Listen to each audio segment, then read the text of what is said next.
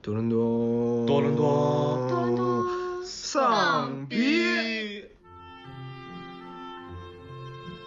世界上没有任何东西是需要仪式的，除了吻。理论上讲，我们不应该在生活中找到任何仪式感，因为生活本身是不具备任何庆祝性质的。我们我们就在中国春节的时候，在日本居酒屋实实现这个文化的纽带。所以其实这个压岁钱一开始就是献祭小孩儿是吗？为什么老王总是要献祭？能 能让在以后的人生里记住我那你那天喝酒为什么，要记住呢？因为我不想忘啊。你为什么不想？它有什么意义呢？这是仪式感吗？当然是了，因为你赋予了我们一起喝酒这件事情以意义，你所以你需要记住。就是作为一个虚无主义者来说，我现在终于明白为什么我始终都这么唾弃你，该如何存在？对我始终都这么唾弃仪式感。我觉得仪式感的反面应该是一种非精神的，就是物质的，或者说是欲望的。好，大家好，欢迎大家收听新的一期多伦多丧逼。我是生活中感觉一点都没有仪式感，然后现在喝了酒，感觉口齿有点不清晰的 Josh。啊，我是在周六刚加完一天班，然后又赶过来录节目的露娜。我是仪式感分数十分里占三分的阿华。呃，我是最近睡眠极差的老王。我是观众雪豹，等一下我会随机插入。我最近发现了一个还挺有意思的一个现象哈，就是我最近因为生活也有一些变动嘛，然后就是在人与人的沟通中，我会发现，就是其实我们用一个词语的时候，但是其实我们每一个人理解的意思都是不一样的。呃，我不知道你们会不会有这种感觉哈。就是比如说我我说一个词儿，但是其实我们可以正常的交流，但是你理解的关于这个词儿的意思，跟我理解这个词儿的意思是完全不一样的。这种事情就是在你深究的时候，你才发现哦，原来就是我们其实是对话之中的障碍很大。嗯，就是比如说刚才你们说你去你们去看了科恩的展，然后学霸以为是科恩兄弟，这这样 是这是这种吗？可以可以这么说吧。但这个是属于认知上的不同，但是我觉得其实人与人之间争吵，大部分的内容都在于定义。嗯，对。然后这个东西就是让我，呃，怎么说呢，引起了我的一定深思。然后包括，呃，最近呢，怎么说？现在是刚刚过了情人节吧，情人节已经过了一个礼拜了。然后就是当时也是听一些我的朋友啊，然后包括一些电台呀、都在讲情人节的节目，然后里边就提到了一个在情人节这个日子里非常重要的一个词儿，就是仪式感。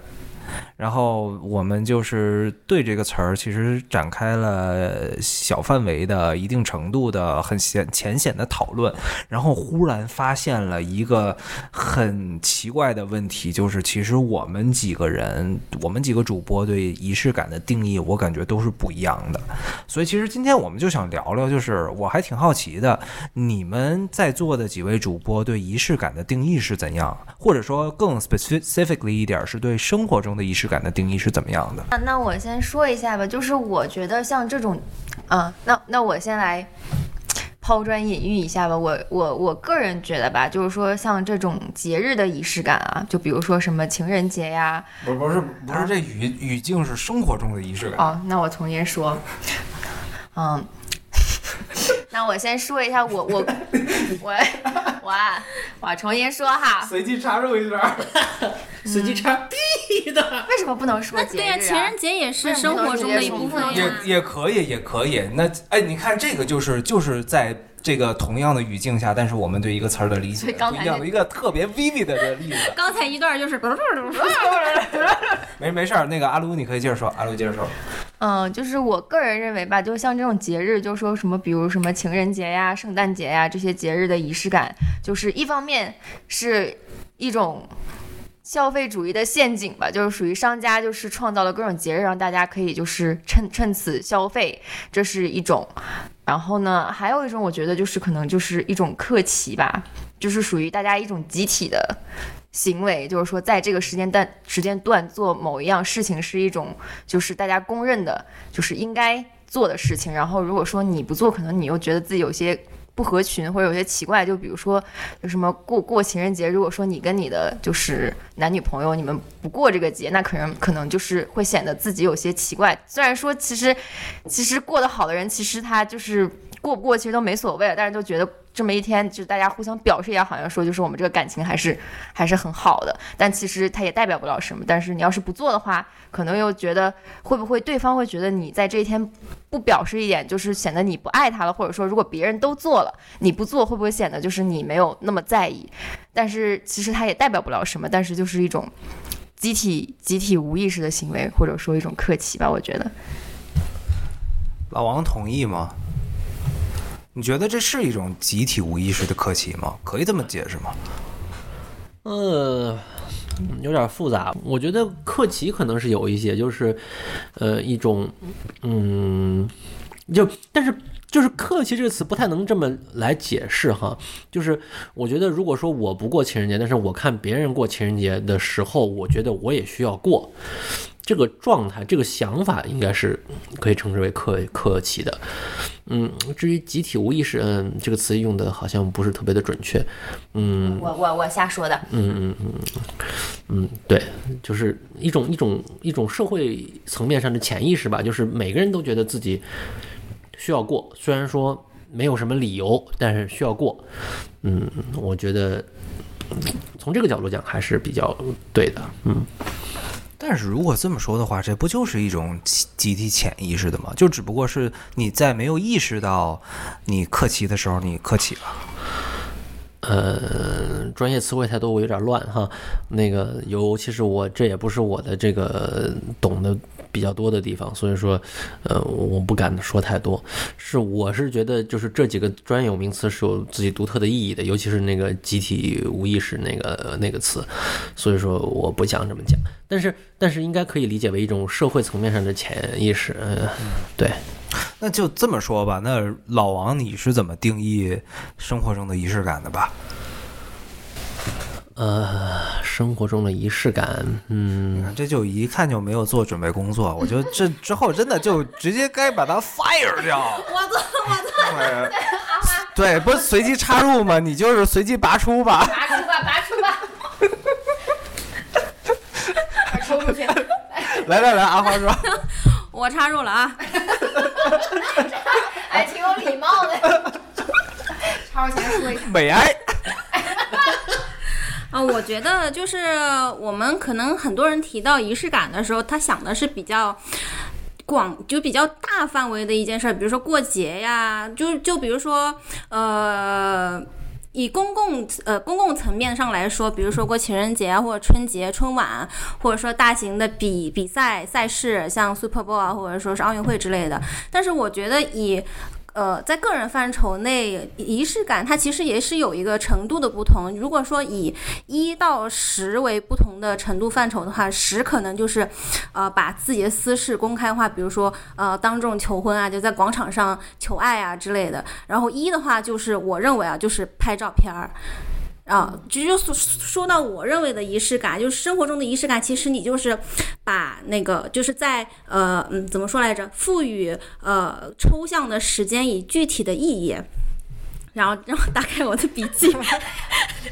好学生。嗯，是，就是这种意义，并不是说你要去庆祝或者纪念一件什么事情，而是一种就更普遍的具有象征性的意义。就它它的作用在于提醒我们，就是人呃是人的是没有永恒的生命的，而且生命是不可预测的，就是混乱和矛盾的。所以在这过程中呢，我们去做一些有规律的事情，或者有象征意义的事情，来寻找生活的秩序，然后找到一种着力感，从而获得一种呃稳定感、幸福感、呃确定感。我觉得这个是生活里面最呃那个仪式感的作用。嗯，我总结一下啊，刚才听完就是你们三个人说仪式感，然后阿花的仪式感是最接近百度百科的词条的。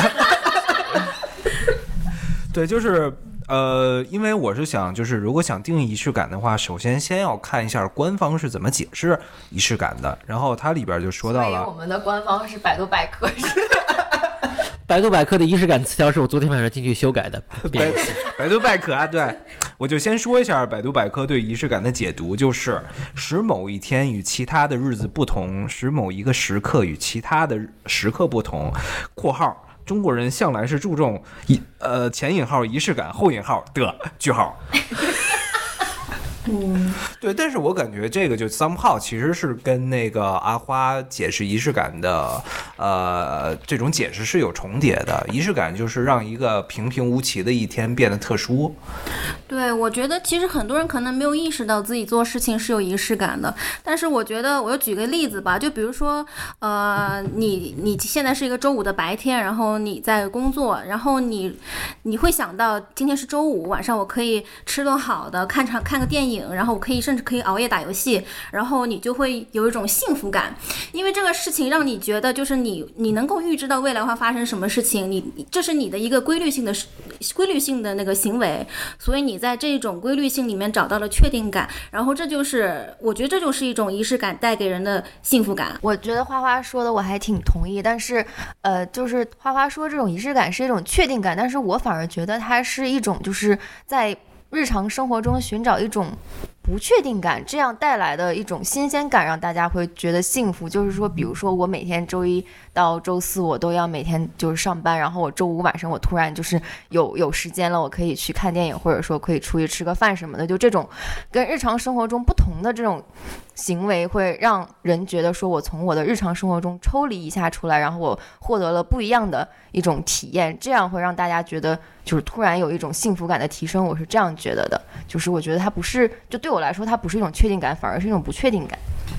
呃，我先为自己申下冤啊，就是其实我不是完全没有做功课，是做了一点儿的，呃，但是我刚才的犹豫啊，实际上就是在于那个问题，就是生活中的仪式感，我觉得这个问题是矛盾的，呃，仪式感，仪式感它。隐含着一种仪式在后，在这个词语的背后，呃，我们说宗教仪式，我们说世俗上，例如说婚礼是一种仪式，呃，但是生活中的仪式感和一种宗教性的或者这种一种呃庆祝类型的这么这样的一种节日的这种仪式是矛盾的，我们。就是理论上讲，我们不应该在生活中找到任何仪式感，因为生活本身是不具备任何庆祝性质的，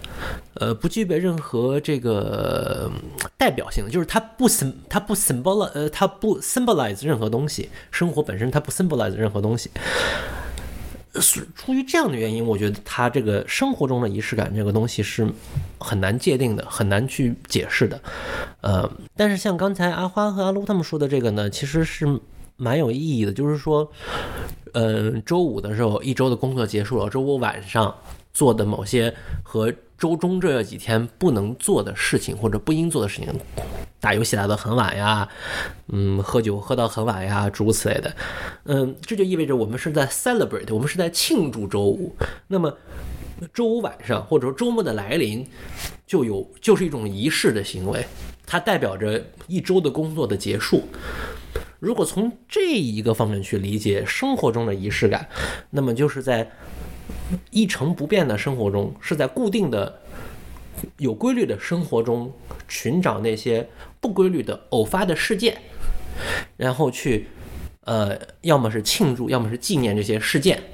这些固定的日期啊。如果我们要给生活中的仪式感给给一个定义的话，那就大概是这样。那么这样子的话，生活中的仪式感就是仪式感，你就可以把生活中去掉。生活中的仪式感等于仪式感，啊，这大概就是我的理解。嗯但但我觉得这个有一点我比较质疑啊，是因为可能我为什么要加生活中的仪式感？就是首先就是我不想突出的是仪式感，而是生活。但是刚才其实老王 somehow 已经回答了我的这个问题了，就是说。就是生活中的仪式感，但其实它最终它的源头还是生活，它最终还是要回归生活的。我们是在给每一个平常的生活赋予仪式感。所以这个是我一开始对，就是为什么一定要加一个生活中的仪式感，就是为什么一定要加“生活”两个字的这么一个呃初衷吧。对，你可以理解为这是一种有辩证法性质的、概念，就是说，正是因为有生活，才会产生在不生在在不是日常生活中特殊时间的仪式感。但是正是因为有特殊的时间，才会有相应的生活，所以说生活中的仪式感也实际上也就是仪式感本身。对，但其实这个东西就是我后来又想想啊，就是是可以辩驳的。就是我的理解的仪式感，呃，怎么说呢？因为之前我看过一个一个电影，我特别喜欢，就是那个徐峥主演的那个《爱情神话》。嗯，然后如果大家可能记着，就里边这个辽北狠人李丰田儿，然后在里边演了一个修鞋匠，我不知道你们还有没有印象。然后我记得作为一个北京人，用很纯正的上海话说，一个女宁，然后。可以了，死老虎，死老虎。对他，他的意思就是一每每一个女人一生中一定要拥有一双 Jimmy Choo。哦，对他的这个台词，我当时就是我在想聊仪式感的时候，这个台词马上就蹦到了我的脑子里，我就觉得这就是一种仪式感。但是同时，就是 against 老王的这个 theory，我是觉得这个仪式感是超然于所谓的某一个特定的日期或者特定的时刻的，它更多的是贯穿于你人生中的一个态度，呃。然后说到这个，其实我还挺好奇的，就是你们有没有什么就是电影里的这种情节呀，会让你们想到这个，就是或者勾起，就是你们觉得哦，这就是仪式感，这就是我所定义的仪式感的这种感觉呢？插入一下哈，我我我，其实我这个人就是可能仪式感也不是很强，但是我每年圣诞节的时候，我还就觉得我还挺有仪式感的，就是我会就是找那种圣诞节。就是专门圣诞节来看的电影，因为我就是很喜欢那个圣诞节的那个气氛。然后就是有一部电影叫《真爱至上》，相信大家都想说这个来着。行，对，阿花阿花的阿花的那电影被我抢走了。就是这个电影，就是属于大家就圣诞节的时候都特别喜欢翻出来看嘛，因为它就是一个圣诞节主题的电影，然后有很多不同的小故事。嗯，这个电影就是。好不好看就见仁见智吧，但是就是说它很有那个圣诞氛围，然后就是大家都喜欢过圣诞节的时候把它一遍遍翻出来看，就是就是有一种怎么说呢，圣诞节的那种就圣诞节的感觉。我词词词语比较匮乏呀，阿阿花来来来说说阿花有阿花阿花对这个电影有什么想法？或者你们会不会就觉得是，就是每当说到圣诞节，就会联想到《Love Actually 这》这部电影呢？就是我其实呃，大概十几年以来，我都有一个习惯，就是在圣诞节期期间要翻这个电影出来看。但是我觉得我印象最深的，它关于仪式感的是它片头和片尾都出现了机场的这个画面。然后我觉得机场其实是一个非常有仪式感的地方。就是我不知道你们有没有注意过，有的地方它在呃，包括车站也是，它会有一个地方叫叫做呃 kiss and ride，然后机场是叫 kiss and fly。然后我觉得 kiss 这个东西就非常有仪式感。我记得那个，就我看到那个维特根斯坦他说过，其实世界上呃。嗯，没有任何东西是需要仪式的，除了吻。然后，呃，任何除了就是没有像吻这么纯粹的东西，它都没有仪式，它它都是没有仪式性的，它都是腐朽的。然后我觉得就是，呃，包括我们之前也聊过，就是关于不朽，就是关于永恒。然后我觉得。确实就是在机场里面，我觉得机场是一个就是不朽的存在，因为每一个人来到机场，他都是为了去一个地方，或者他到都是呃达到达了一个地方，他都是有呃意义在追寻的。然后或然后呃，包括送客的人，他来到这个机场，他也不会说是我来送一个就是跟我没有关系的人，他肯定是出于一些情感的原因。所以我觉得。就在这个层面上来说，机场是一个极具仪式感的地方。呃，但是就是 Josh 他之前在让我们准备的时候，就是我第一个想到的是樱桃小丸子，就是樱桃小丸子里面无时无刻没有关于呃仪式感的情节，就包括他们秋天会去捡栗子，然后捡了一栗子之后，就可以在新年的饭桌上做一道美食，叫做什么呃栗干露煮，然后他们是立立干卤煮，这听着很老北京啊！哎呀然后，就是一个一个甜品，然后还有在圣诞节他们一定要去买蛋糕，然后最好还有买到那种原木造型的那种蛋糕，然后还有和小丸子和爸爸一起洗澡的时候，每次都会一起唱歌啊，然后包括有一集是那个小丸子的姐姐，然后她说她要给大家做一个呃寿喜烧，然后她说她的朋友家吃到一个纯牛肉的寿喜烧，她觉得特别好吃，然后他们家因为小丸子家。经济条件比较差嘛，然后他们吃呃吃火锅都是一半猪肉一半牛肉这样吃，然后那个小丸子姐姐那天就非常坚持说，我一定要用最好的食材、最好的牛肉给全家人做一道呃牛肉火锅，然后。精准的掌握每一道食材应该下去的时间点，然后每一个食材它烹煮的时间点给大家做，然后这这也是一个非常有有啊。仪式感的事情，但是我就是在我在回顾这个呃小丸子的时候，我就发现他们家有一个非常反仪式感的人物，就是他们的爸爸，就是就比如说他在他们在吃火锅那一集里面，就是爸爸说没吃饱，然后然后就号召大家把什么剩饭剩菜全部倒到那个火锅里面去。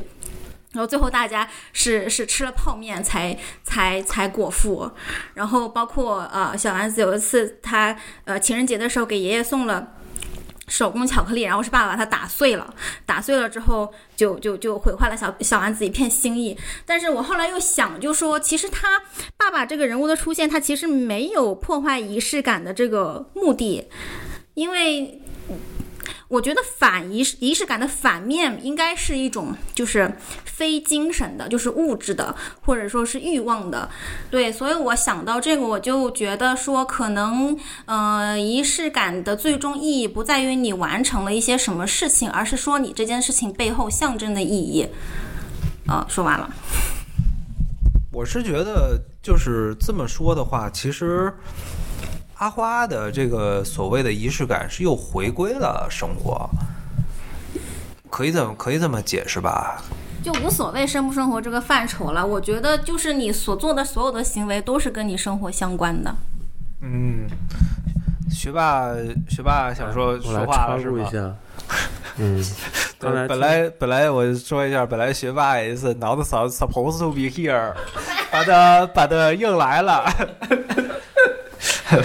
学霸今天作为 consultant 可以说一下，对我观众，就刚才随机插入，随机插入嘉宾，对，觉得这个梗就真的就也过过不去了。这名字改定了，改定了，改定了。来那个，我刚才就听你们说，觉得挺有意思的。就是一方面，仪式感可以说是就生活中的一些就小习惯，就小强迫症；另外一方面，我觉得仪式感就是也也有可能。另一方，因为另外一方面也可以被理解成是就是那种，呃，群体的，就是那种，呃，集体的那种，呃，大家会，呃，就是呃，social norm，就是大家心照不宣的一种做的事情。然后说到这儿呢，然后就是我又想到，就是之前看过一些电影，我觉得也可以，就是呃。反映就是一些仪式感的一些不同的方面吧。第一，第一，第一个电影就是。《教父》三部曲里面，就贯穿贯穿始终的就有很多一些仪式感的细节，比如说，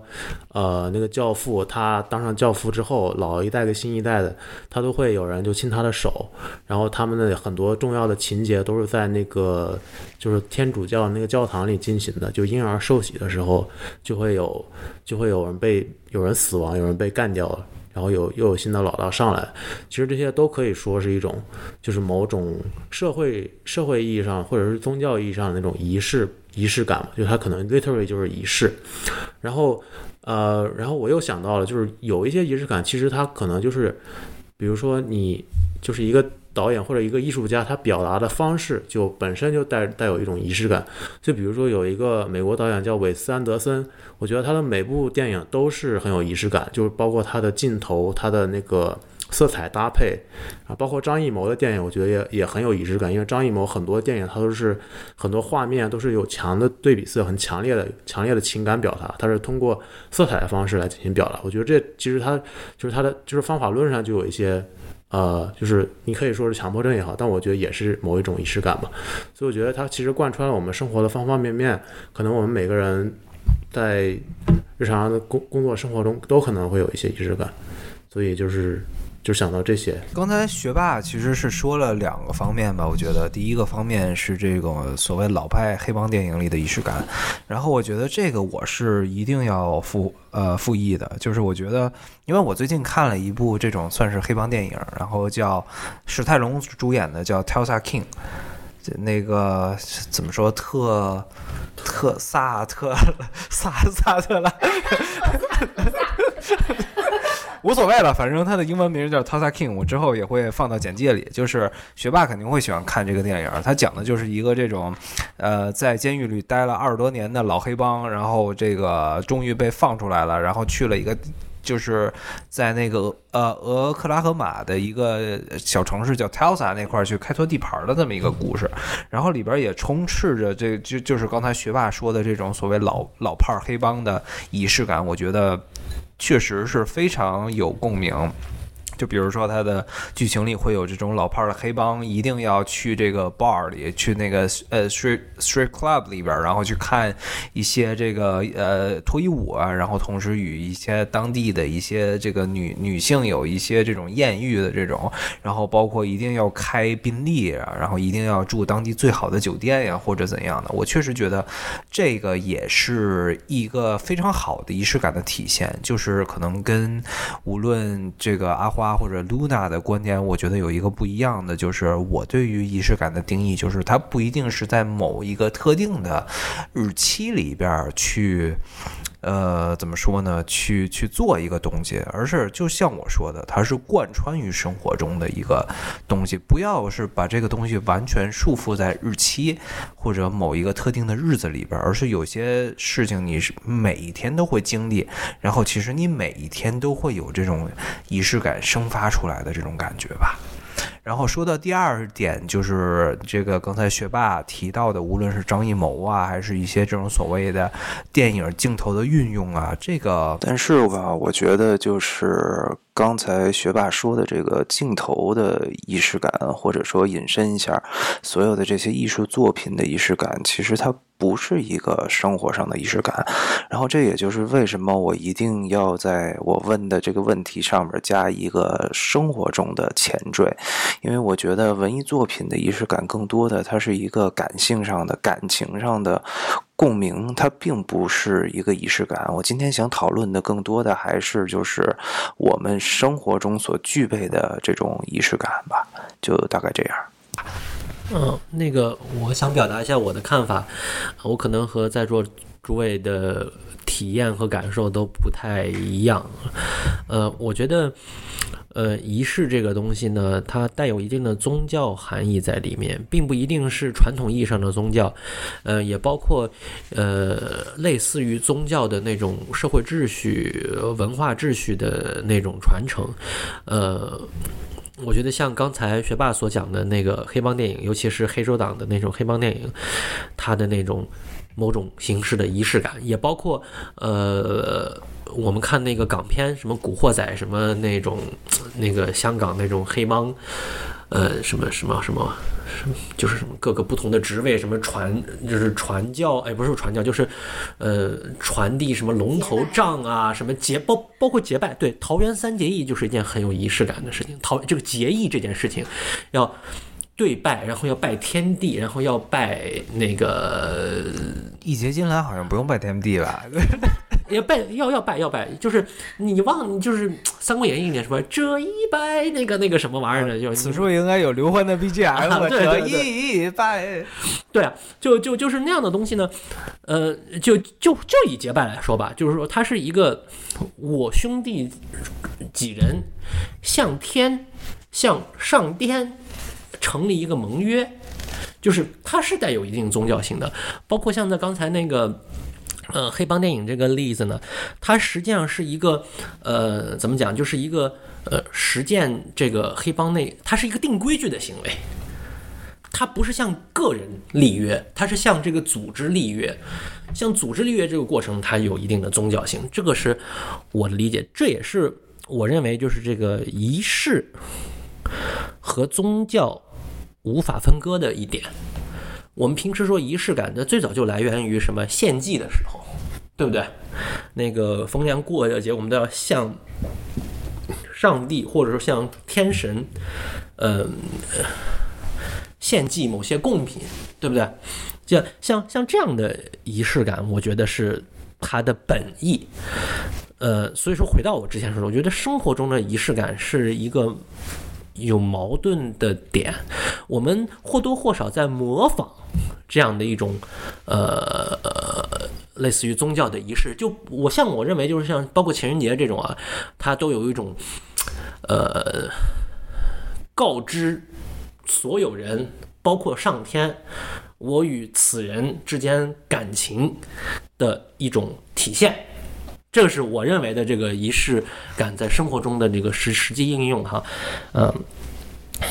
嗯，至于我个人呢，因为我没有任何宗教信仰，呃，我认为的某些就是我生活中的仪式感，呃，或者说是我在这个影视作品中啊这样的仪式感，我看到的仪式感是，我可以举一个例子，呃，我每年十一月五号都会发同一条朋友圈。呃呃，危险呀！危险危险！危险危险危险危险危险！十一月五号这个呃，是因为那个《V for Vendetta》那个 V 字仇杀队，那个就是他那段那个猫，他那段独白，呃，我觉得非常棒。然后呃，发一段朋朋友圈的时候，加一个我认为是一个为怎么讲呢？为一个理想，为一个宗教献身的这么一个呃人物，对。所以说，我是有意识的带着某种呃宗教的或者说理想上的这种牺牲的这种，也是一个献祭的过程。我是我是有意识的在做这这件事情。但是你要说日常生活哈，例如说什么圣诞节呀，我要有什么仪式感啊什么的，呃，情人节啊什么有式感，我觉得就更接近于之前露娜说的这个一种。呃，客气的这种状态，就是，呃，大家都在做，所以说我觉得，啊，或许我也应该做，这这是一个通行的，呃，事事情，我会有这样的一种想法，对，嗯，这个大概大概是我的这么一个情况。那其实我还挺好奇的啊，因为刚才无论是从这种生活中的仪式感，就或者就是每每一个人都说了自己对仪式感的一些理解，或者这么着吧，咱们可以可以稍微归纳一下，就是每一个人用一句话或者两句话来总结一下自己所谓的仪式感是什么。我觉得就是。听完你们说的这些，然后我觉得跟我想要说的仪式感是不冲突的。在我个人定义里的所谓的仪式感，其实就是一句话，就是当我做这个事儿的时候，我会觉得我的生活是有意义的。这个其实就是，呃，总结了我对仪式感的一个理解吧。嗯，那我觉得仪式感对我来说就是。平凡生活中的小小不平凡时刻吧，它是，呃，非功利性以非功利性为目的的，呃，一个赋予意义的过程。嗯，对我来说，就是在特殊时间或者说是为特殊事件而做的某种类似于宗教性质的献祭和，呃，一种。一种表达信仰的一种瞬间吧。为什么老王总是要献祭？我我没感觉你万圣节戴面具有什么献祭的意义在里边。献出我的心脏，献出我的第一次，随机的插入了。我说到这个，我有一个想问大家，其实我觉我觉得就是从，因为老王刚刚提到最早的是来源于祭祀仪式嘛，然后我就想说，你们谁还记得就是压岁钱最初的意义是什么？记不清了。我们其实现在很做很多仪式性的事情，其实它的意义都已经转移了。压岁钱之所以叫压岁钱，是因为它最初是为了家里的老人守岁用的，就是说，就是包括呃。可能我们小时候，呃，年味儿还比较重的时候，也有过就是在大年三十晚上一晚上不睡觉的这种经历吧。其实这个最初都是为了让家里的老人增寿，然后小孩不是扛不住觉嘛，你就给他点钱，这样他就可以有动力不停的就是熬夜。他其实最初也是这个目的，但是现在就觉得好像是对于家里小辈的一种呃祝福啊，或者是对于节日的庆祝。这是我觉得这个是一种就是呃不知不觉。学中对于仪式感它的意义发生了转变，嗯，所以所以其实这个压岁钱一开始就是献祭小孩儿是吗？对，因为一开始仪式感它作为祭祀啊、祈福啊，比如说求雨啊或者什么的，它的那些意义放在现今现今社会都已经不适用了嘛，所以它就会以其他的形式、以其他的意义来来展现出来。献祭小孩的这个睡眠给老人增寿，一个意思。其实这个就是我我我个人发散思维啊，我是就是觉得就是以前的对于以前的这些人来说，古人来说，献祭是还可能是挺必要的一个事儿。但是我觉得现代社会就是首先第一的话，社会分子化了嘛，就是我们每一个人都是作为独立存在的个体了。其实我们没有那么多羁绊了，就是我们可能没有再有，就是虽然我们也有亲情吧，但是就是我们没有那种传统意义上的那种仪式感的纽带了。所以这就是我的一个引申的问题。你们觉得当下的生活里还需要仪式感吗？其实我觉得，我个人的感觉是我作为，呃。怎么说呢？现当代的一个独立个体来说，我不太需要仪式感，而且可能是比较有幸的是，我觉得我家里的人也都是这种感觉，所以其实从这种节日的角度来讲的话，我们家或者我个人的仪式感都很不强，或者觉得这个东西是完全没有必要的。我觉得，如果说你觉得仪式感不强，是指对于节日的敏感度，或者说你觉得庆祝节日的必要性不强的话，可能只是呃。一部分吧，就但是我觉得，对于如果说，嗯，在家庭范畴里面的话，我觉得其实还有很多的事情是可以体现仪式感的，比如说，嗯，你过生日的时候，一家人要出去吃个饭，或者说，呃，小长假的时候，大家一起出去旅个游，或者说，呃，周末的时候有一些固定的活动，包饺子什么的，我觉得这这都是家庭范畴里面的仪式感。虽然说这个在我家也是已经消失殆尽的活动。对，就是刚才阿花说的这个三个事情，在我们家都没有过，就是完全没有过，在我小时候也没有过。人心散了，人心真的真的散了。对，所以这个就是引发了我的一一个疑问。反正对于我来说，我是觉得就是这种仪式感是不必要的。但是同时，刚才阿花又说到了一个还挺有意思的论点，就是说这个仪式感的客体是谁？它是对谁的？这个仪式感是对我自己的？这个仪式感是对我跟我的另一半儿两个人的，还是这个仪式感就像春节那种感觉是无意识的对所有的中国人的，对所有的华人的呢？就是我觉得这个是一个还挺有意思的可以讨论的一个论点，就是你们觉得仪式感的客体是什么？仪式感的对象是什么？仪式的对象最早肯定是宗教性质的。又又来了，又来了，又来了！克苏鲁的呼唤，没有，没有，没有，克苏鲁的插入，不是，确确实是这样。出出手戏的真的是，不是，不是，我不是，不是，这这个我认认认认认真讲，就是我觉得仪式最早肯定是针对于宗教的嘛，或者说是天神啊，或者这样子的。呃，包括我们平时过年嘛，对不对？那最早那当然是，呃，为什么要过年？为什么？对不对？这个年就是年兽嘛，对不对？就就那你觉得现在还还有没有必要过吧？你就就跳过那个仪式，跳过那个宗教那趴好吗？不，然后呢，它就成了一种文化呀，它就成了一种那个文化纽带。就是呃，我记得看谁说，就是呃，全球华人只要你认同中国文化，不论身在何处，要过年。这就是一种文化纽带，所以说，当我们过年的时候，我们是在进行一种文化的自白。那你到底要不要过？过呀，我们我们就在中国 春节的时候，在日本居酒屋实实现这个文化的纽带。所以我们就是在中国春节的时候，在日本居酒屋买醉，好像跟这个本身的年一点关系都没有关系我我我觉得我我觉得我觉得非常合适，我觉得非常合适。所以所以你是带着先进的决心决心跟我们喝酒是吧？不不不不，我我是我我是觉得是我们为什么在那一天喝酒？我们为什么不在那那一周的前一周或者是之后那一周喝酒？是因为约不上吗？那那那那一周的前一周跟之后一周，我也有酒局，我也我在那说一下。那那或或许你有酒局，那么其他人呢？就是为什么大家愿意在那一周出来？为什么在那一天喝酒？为什么那一天，呃，大家？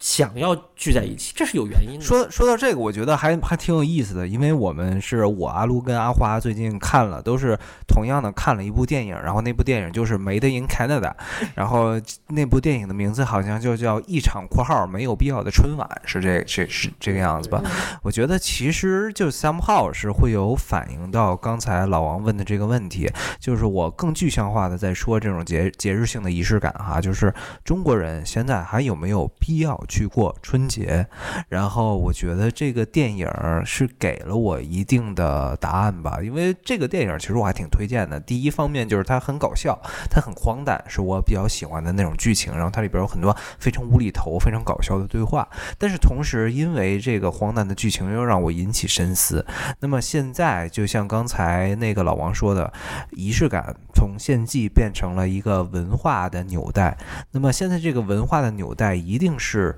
过时的，因为它是从古代的传统演化而来的。那么，作为当代人，我们是否还需要这个文化的纽带？从那个电影来说，我看出来的只是就是其实不需要的。像什么，就那个电影里边有很多特别搞笑的情节呀，像什么春晚的舞台底下有一个推拿的人，然后按了 推拿的赞助商按了一个大哥两个小时啊，然后包括飞天，然后有一个飞天的节目没有找到薇娅，所以。就找两个大哥抬着一个大胖妞，然后在那儿抬来抬去的这种，我觉得就是，就是这个电影还挺有意思的。但是就是让我的感觉就是，其实守着过去的旧文化，其实已经脱离了本身这个仪式最一开始产生的源头的本质。那我们还需不需要保留它？对，这这其实就是一个问题。而而而而且，我觉得你刚才说的这个呃电影有一个很关键的点，这个电影拍。拍摄是在加拿大拍摄，他的参演人员，他的包括故事背景都是是加拿大的华人，嗯，这就是非常有意思。就是中国人，因为我在加拿大时间久了，呃，每一年春节的时候前后的时候，跟国内的朋友啊、亲戚打电话，他们的问题都是：你们放假吗？我们不放。我们照常上班，加拿大人不过春节，所以说我们照常上班。就就是说，呃，很多时候这个节日啊什么的已经退化成了休假。嗯，从这个角度讲，春节对很多人来说是。呃，假期，而不是一个特殊的日子。它特殊在哪里？它特殊在我要回家。那么假设说，那那么那么有有就有个问题。假设说这个人孤苦伶仃了，他还过不过春节，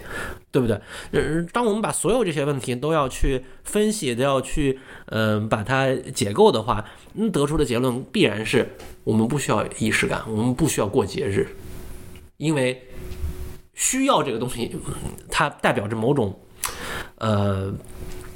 呃，必要性，我必须做此事才能够做做此事。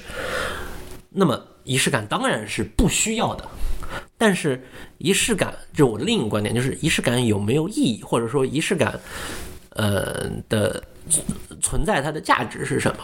我觉得就是回到最早露娜和那个阿花说的这个观点，就是在平凡的日子里面抽出。一个一个时间来使之特殊，同时表达某种想法、某种去 demonstrate 某种状态，我觉得这是它的意义。对于春节来讲，就是此时此刻，我想过春节，是我个人说哈，我想我过春节是去呃，怎么讲呢？买醉。你可以说是确认也好，你可以说是认同也好，就是认同我的文化上的根基。我觉得这对我来说还是有重要性的。我愿意这样做，我愿意抽时间去额外的做一些我本来不需要做的事情，去实现这这件事情，这是有意义的。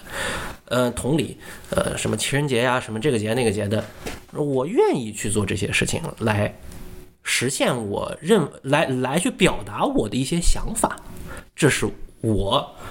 依然想要保留这些看似没有意义的仪式感的主要原因。所以，如果这么说的话，我可不可以就理解为老王你刚才说的就是所谓的仪式感，其实现在更多的是一个私人的东西，它不是一，它并不是一个所谓公共上、公共意义上的这种东西，而是更多的是满足你一个私人的，我不能叫欲望吧，但是是有一个你私人的这种，无论是文化诉求或者感性诉求上面的这么一个东西呢？我觉得每个人。对我，我我首先我同意你说这个观点。其次，我觉得，呃，每个人都会有不同的理解。嗯，他们在过这个节的时候，他们在有这个仪式的时候，他们的想法是不一样的。嗯，只不过刚好，例如说过节的时候是大家都挑同一个日子来表达自身的想法，是这样子的一个过程。对，我我我又来插话了，就是。刚才的问题，我觉得挺有意思，就是有没有必要保留这些仪式感？但我觉得，呃，另一个问题是，为什么？就是可能大家也知道这些东西就是没有必要的，就是一些，呃，就是大家约定俗成会做的事情，就是属于仪式感的范畴。但是为什么大多数人还会继续做这件事情？就为什么大多数人还是就是，呃，约定俗成，就是或者自己，大家大部分人都还是保留了某种仪式感。但我我觉得这个可能就是。它可能某种意义上不是一个私人性的东西，我就举个例子吧，就是以前我我我家我老家，就是每年过清明或者过春节，可能大部分中国中国人都会都会就是在这些节日的时候去山上祭祖嘛，对吧？呃，以前小时候我我以为这是是做给我奶奶看的，就是我爸经常每年会做这些事儿是做给我奶奶看的，因为我奶奶就很注重这些嘛，因为她就是可能思想很传统。但是前些年我奶奶去世之后呢，但我爸还是会一直会做这些事情，所以就有个问题就是他就是我爸爸或者代表我爸爸的这些中国人，呃，他们做这些事情是做给谁看的呢？就是想这个问题想很久也没有想明，可能后来我我觉得他们可能不是做给呃就是某家里的老人看，也不是做给自己看，可能只是社会上的一一个约定俗成的一个风俗，他可能是做给这种心理上呃所认同的这种呃大众或者所认同这种社会的应该有的秩序而做的，所以我觉得这个可能某种意义上某种意义上就是代表说仪式感这种东西可能也不是私人的，可能是一个某种意义上是一个公共的契约。就大家都约好了，就是可能也没有就是那种很正式的约定，大家大家就是文化上有一种约定俗成的东西，就是说我们在某个时候就要做这些事情，代表说你是属于这个社会的一份子，你是从众的。而从众这件事情为什么重要？是因为如果你不合群的话，可能你这个人大家就不会接受你，所以我觉得可能是有这种一种呃潜意识在里面的。我觉得刚才学霸提的这个点还挺有意思的，但是就是作为我个人来说，我觉得我还挺有资格的去分析这个事儿的，就是这个其实就要从我个人浅显的理解来说，我觉得就要从这种仪式感要上升到文化层面来说这个事儿了，因为大家众所周知的都是，就是其实无论怎样的话，作为中国作为华人的我们在中国，它其实本质上还是一个宗族社会。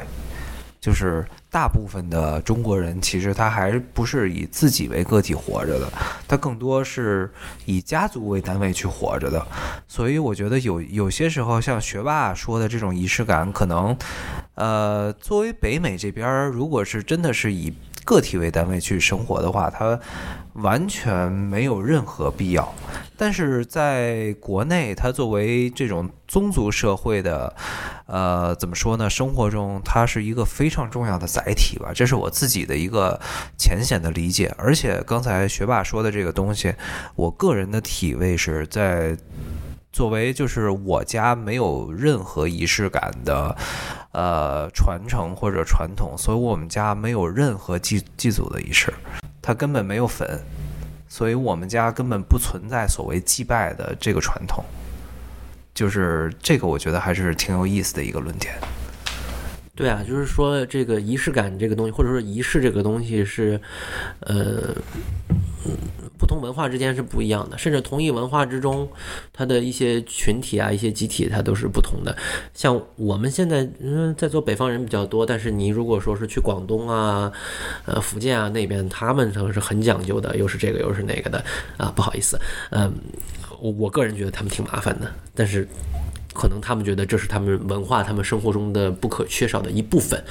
呃，这个确实是如此。但是我又要说啊，就是你刚才说那个北美这边的那种原子化、个比较明确的、明比较明显的这样的社会，没有那么强的仪式感。我觉得只是仪式感。或者是仪式，或者说节日，换了一种形式。啊，像我们之前那个不是 Super Bowl 吗？咱们谁看？没人看吧？在在座没没没有人看吧？没有。但是我朋友在美国，呃，就是我有个好朋友，她老公是本地人，然后就她现在也耳熏目染，每年都看 Super Bowl，然后就是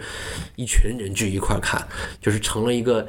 家族的成了或者朋友之间的一个每年聚会一次的这么一个由头，啊，就是本来 Super Bowl 不也在网上被戏称为美国春晚嘛，呃，就是这样的一个概念。他们人们也在文化中为自己建立了很多新的节日，Super Bowl 就是一个新的节日，它没有我们之前说的宗教性，但它有一种文化层面的东西在里面。呃，这个我觉得最明显的应该是日本人。我觉得最明显的是日本人，他们的某些仪式感已经到了，嗯、就是他们的那种从众心理，就有些时候就非常搞笑。我记得我有一次听人说那个《鬼灭之刃》，不是那个电，他那个电影版在日本票房特别特别好，然后甩其他所有动画电影一条街的那种。然后我看有一个博主还是什么人说的特别好，说《鬼灭之刃》的那个呃受众，它的受欢迎程度到了一定程度，到那个程度之后，就 trigger 了日本人的集体从众心理，觉得 每个人都必须看，如果不看的话就会被排挤。看不是日本人，对对，然后就导致那个票房就呃特别特别特别高。其实就本来没有那么多人看，但是因为他看的人足够人数，刚好就到了那个 trigger point，那所有人都去看了。哦，我就觉得哎，真的很有意思。那这其实也是一种仪式啊，他们去看这件事情，也是一个为了实践这种仪式感的这种行为。但是如果这么说的话，其实它跟我本身的理论是不冲突的呀。就是我刚才说的，就是仪式感，其实它是需要一个客体的，就是它是可你可以自己完成的，但是更多的时候，仪式感是需要一个客体，是需要一个对象跟你一块儿去完成的。然后无论是刚才学霸说的这种家乡的祭拜风俗，还是无论老王说的刚才说的 Super Bowl，或者是这个这种红牌歌会，这都是一个特定的群体或者一个特定的对象给你的一个这种怎么说呢？无论是压力还是一个强迫你去呃服从的一个这种这种 rule 也好，比如说，假如我的男，假如我的女朋友，假如我的老婆是是是是美国人，可能我就会看 Super Bowl；假如我的老婆是呃日本人，可能我就会看红白歌会，就是这样一个东西。它更多的是可能是作为我我我自己来说，作为我自己一个独立的个体来说，刚才你们说的所有所有的仪式感，在我的生活中全是不不必要的。我完全没有必要去去 follow 这些东西。我为什么要我为什么要根据别人高不高兴看不看 Super Bowl，我就一定要看 Super Bowl 呢？完全没有必要的。我觉得这个东西就是就是一点，就这个东西就是我要阐阐述的，在这个分子化的社会里，我想干什么我就干什么，我为什么要在意别人说什么？你之所以能够不在意，是因为你不在，你不是那么明显的依赖其他人，也就是你所说的这个原子化社会，对不对？如果说你处在一个比较更压抑的社会，就是动不动就是大家都孤立你，像小学生一样都孤立你不和你玩的社会，A K A 日本，呃，你就没办法，你就很多时候你就必须去遵循某种那个社会常规。呃，和它带来的某些某某些仪式感，我觉得，嗯、首我很我我首首先我很同意你这个观点，就是它不是必要的。我也认为，嗯，生活中的仪式感不是必要的，呃，但是不是必要的东西多了。呃，这个这这东西并不是头一个，也不是最后一个。嗯、就像我们如果真的把它解构到底的话，就没有什么东西是真正必要的，除了活下去的那些基础营养成分。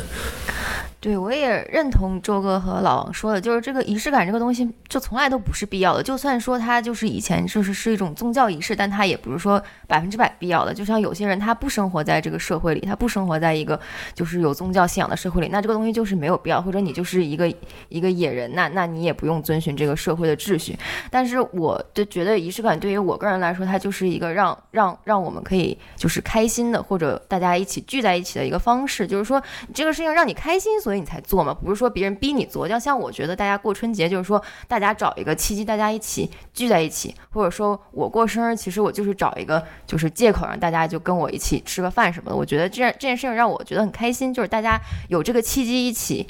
一起就是一起享受这一个时刻，我觉得这就就够了。就是说，有的人可能觉得说我要就过春节或者过情人节的时候一起去，那我就觉得我就想今天，或者说我把某一天定为了它是我的这样一个节日，就专属于我自己的，或者说我和我的朋友们的一个节日，那那我就就。这个就是我的一个仪式感，就是不是说跟别人一样的，就是说只是对于我来说这一天比较特殊，所以这个东西就是说你也没必要跟别人一样，就只是说对于你来说，你觉得这个一刻对你来说是值得的，是有意义的，那你就可以庆祝这一天。所以这个东西都是都是随随自己开心的，就是说没有必要说跟别人一样，但是每个人都是。只要是这个事情对你来说有意义，就可以去做。对啊，就是说我们没有必要说一定非要在二月十四号过情人节，我想也可以在七月四号，也可以在十二月十三号，只要我想过，我就可以。只要我想给这个日子、这个时间赋予一个特别的意义，我就可以。呃，如果说仪式感说是一定我们必须在二月二十四号做，呃不，二月十四号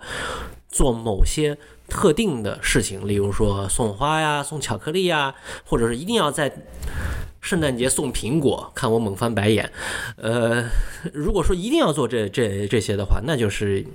呃一种一种一种社会或者说一种呃文化对个人的一种挤压了，我觉得是这样。但是刚才 speaking of 情人节，情人节就是有点特殊了，因为它的主体肯定不是你一个人，而是。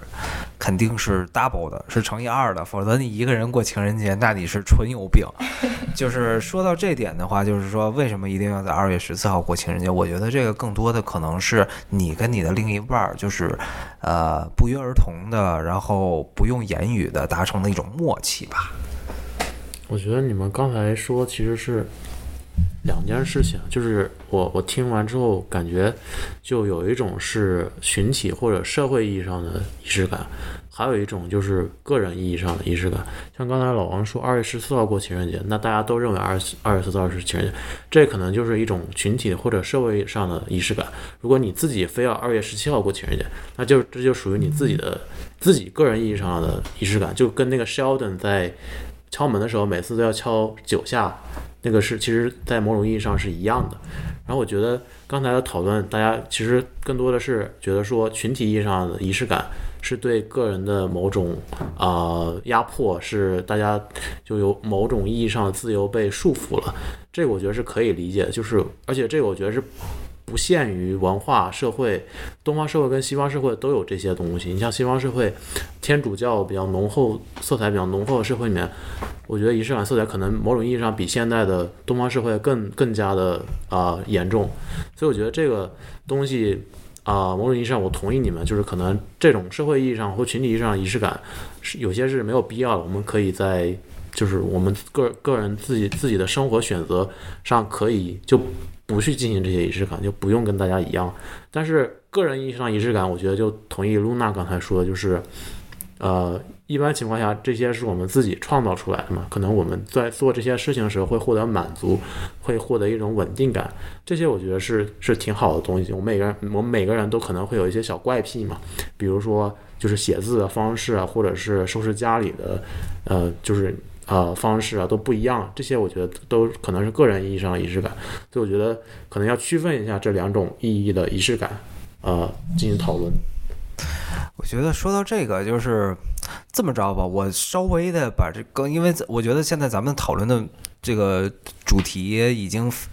挺复杂的了，我稍微把它简化一点吧，然后。每一个人，我现在就问一个问题吧，你觉得生活中需要仪式感吗？每一个人只只可以回答需要跟不需要。我先从我我来吧，生活中需要仪式感吗？不需要。我可以反驳吗？你先说。你反驳反驳。首先，你说这个不需要，就是我可以有一百个例子去反驳你。就是比如，就首先从我们过年，咱们又不收钱，又不收红包，然后还花钱出去喝酒，那为什么还有聚？开始到你为什么会呃拍照？就是比如说，嗯嗯，我插播一句，我们过年聚还是就是赵氏组织的。就是为什么我们聚了吧，聚就聚算了，还要合影，然后吧，就是你的群体合影就算了，你个人还要，你还还要喜欢拍照，就这种事情，我觉得其实都是仪式感。另外，我觉得就是刚刚说了很多群体认同对于个人在仪式感需求方面的绑架，其实我个人觉得我没有受到任何的绑架，我觉得这个东西就是。你是可以拒绝的。如果说有人觉得说我不想买画，我不想出去吃饭，那你就可以跟你的你的 partner 去沟通，说我不想做这件事情。我觉得这个事情没有这么难，就是也没有这么难得到得到理解或者达成共识。就如果如果说推演到呃家族或者说是群体群体的仪式感，我觉得这也不是什么很很难去推辞的一件事情，所以我并没有觉得说这个东西，呃，对我形成了绑架，或者说对对我就是个人的呃怎么说就是。就自由度造成一些困扰，但是我我我就是再回答这个问题说，我觉得这个仪式感是呃是需要的，而且是嗯是人是他是会下意识做这些事情的，他并不是说我我今天我需要去有意识的去寻找一些意义，然后我就去做一些有仪式感的事情，这个事情是它是自然流露的。啊，对。嗯，说完了。我那个，我稍微浅浅的回答一下刚才这个，呃，阿花的问题啊。首先，第一，我为什么要在这个春节这天组局？是因为我春节之前的一周跟我春节之后的一周都有局了，所以我只有春节那周跟你们有空，所以我才组组的局。然后第二，说到为什么我在喝酒的时候要拍照，众所周知，就是我是一个记忆力特别差的人。我拍照不是因为仪式感，而是让我能印能能能让在以后的人生里记住我那你为什么要记住呢？因为我不想忘啊。你为什么不想忘？它有什么意义呢？这是仪式感吗？当然是了，因为你赋予了我们一起喝酒这件事情以意义，你所以你需要记住。我并没有赋予赋予这件事意义啊，而是只 只不过就是我不希望我人生的这一天是空缺的，我想不起来而已。所以你这一天需要意义啊。就是周哥就是在傲娇而已了。对我我我我觉得是这样的，就是每一天。嗯，都过去了，为什么一定要给这一天一个特殊的记住呢？嗯，理论上讲，你应该把每一天都拍照拍下来。就是赵师就是想跟我们一起记录跟我们在一起的这一刻，他只是不好意思说而已。他只是想我们了，他是想跟我们凝聚一下。此刻此刻此刻，赵是没有随机的、有目的性的拔出并退出了群聊。听听，那那那这么说吧，那那个听听阿撸阿撸呢？阿撸觉得是需要呢还是不需要？就是我肯定我觉得还是有必要的，因为我觉得就是生活中有一些仪式感，还是能增加一些生活的，就是小情趣吧。就是说你每天都觉得生活都一成不变的，你有一些仪式感，会觉得生活更有更有乐趣，然后你也会觉得人生有一些。意义吧，就是比如说，我觉得其实旅旅行对于我来说也是一种仪式感，因为我其实个人觉得我在旅行的途中，我也没有觉得说旅行是有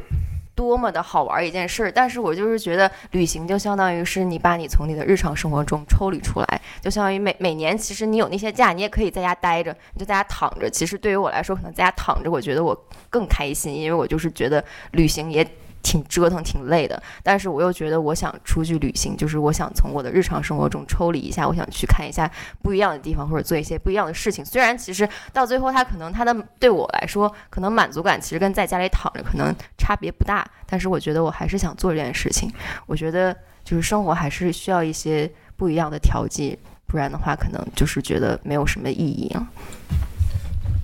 所以就是。我我蛮蛮好奇的，就是刚才也是听到你们的答案，你们就又回到了那个问题，怎么定义仪式感？所以你们是把就是不同，呃，可以跟仪式感这个词画等号。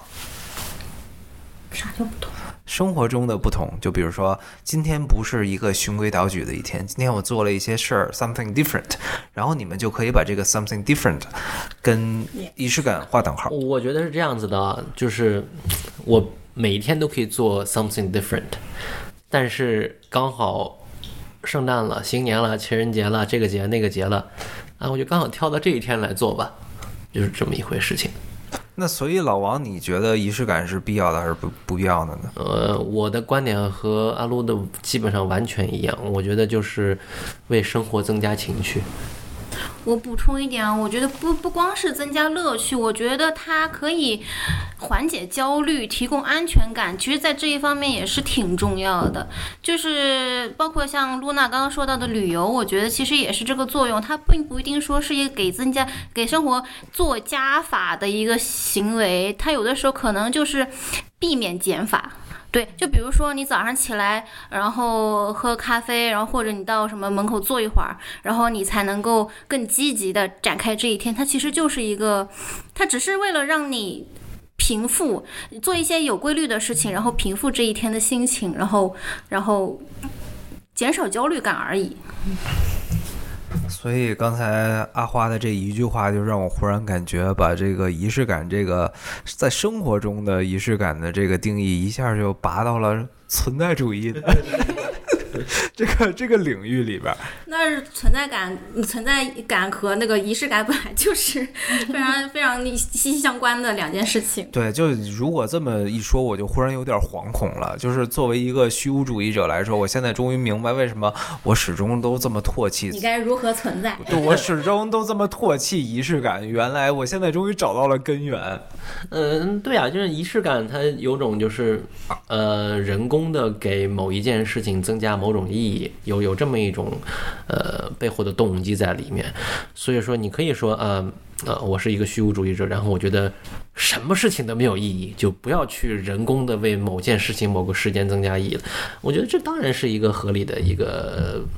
符合逻辑的思路吧。对，啊、然后。呃，对不起，我又要说了，呃，好像是上周还是之前看的哪本书上面有写，呃，你们要说我了，嗯、过节就是呃献祭的，又献祭，没有，呃不不不，但但但这这这次我想起原文，就是过节就是献祭的一种现代化形式，然后旅游就是朝圣的一种现代化形式。嗯，我觉得你是，我现在突然想想想通了，这个过节到底献祭的是什么？可能以前献祭的是生命，现在献祭的是金钱。是的，是的，对，但是同时对于我来说，金钱就等于生命，所以我还是 变相的献祭的是生命。对，呃。这么着吧，就是刚才就是我们呃除了 consultant 没说以外，除了我真 的想说，随？随机插入一下，那我最后插插入一下，就是我觉得人其实是一个矛盾体啊。一方面你，你如你周哥说你自己是虚无主义，但虚无主义这个意识本身就是建立在你的神经元这些物质上，所以人其实是物质跟抽象的矛盾体。所以这个东西，呃，在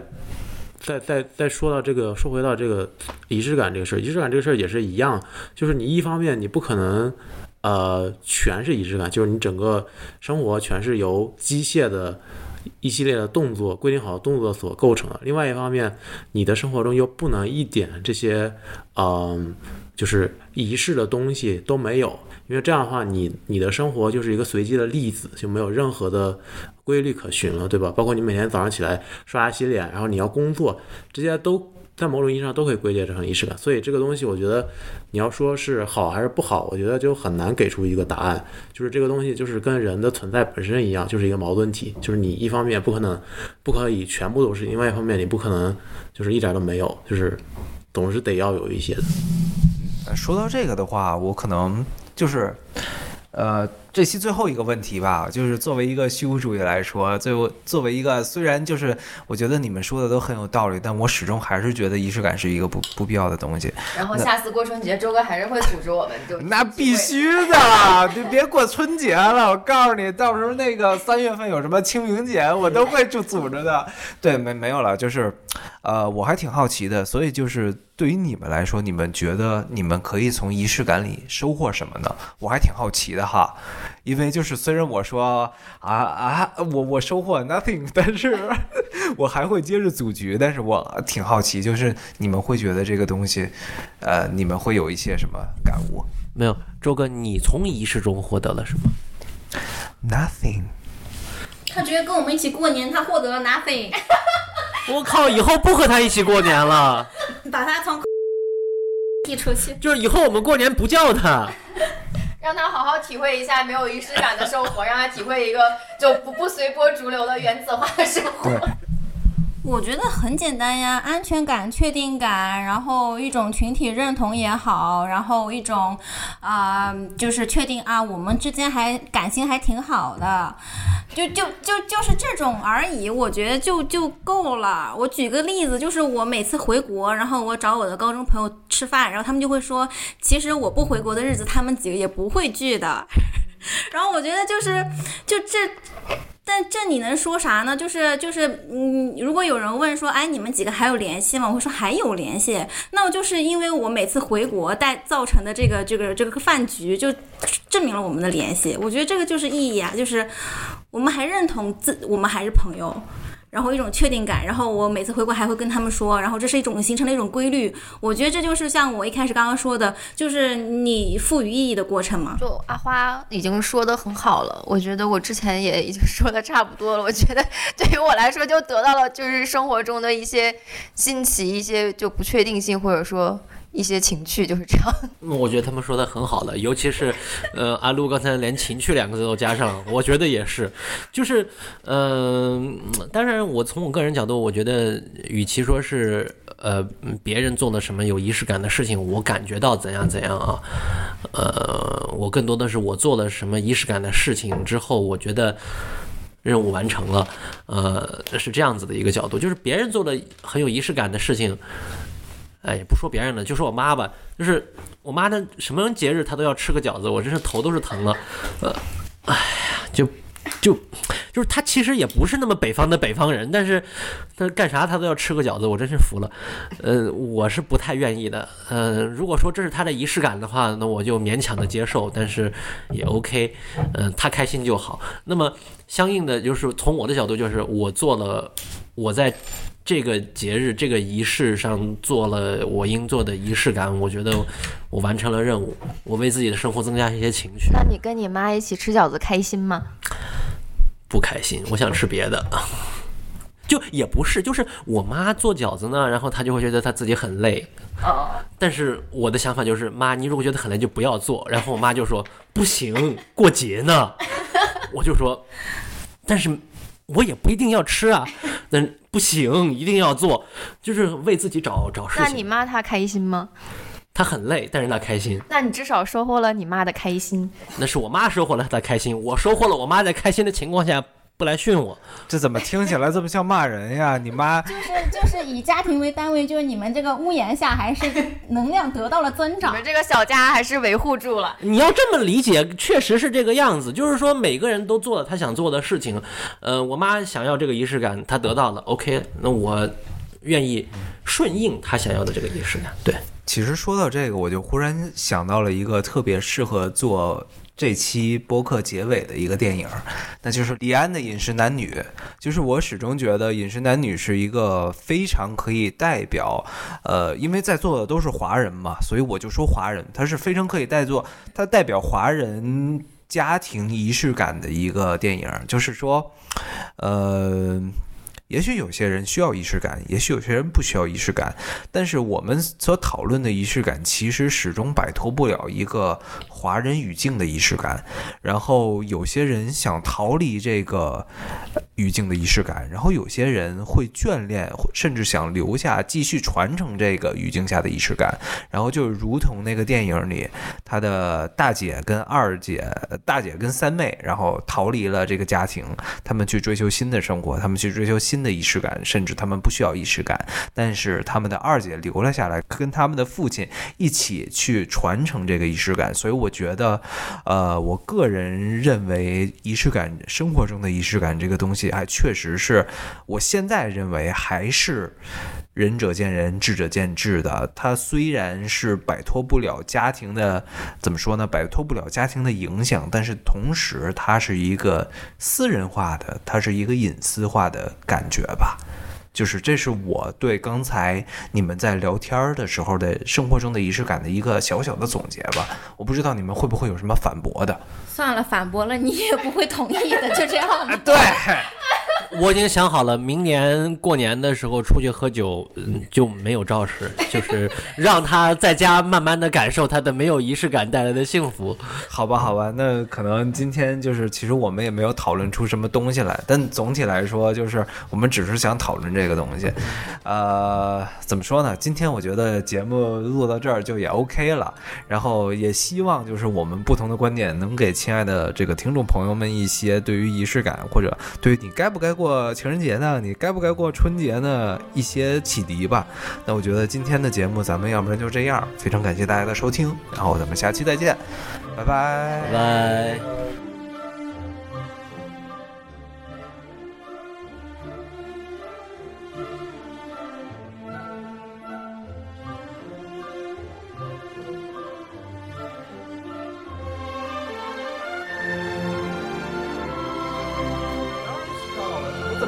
需要？我怎么可能不需要仪式感？没有没有，你知道这在一会儿就一会儿就到后面说就拜拜，然后下面来一句啊，我当然要生，不是不是不是，你知道你知道，明年过过过节，对，他就想到这事儿了，他就想到明年过节没人了。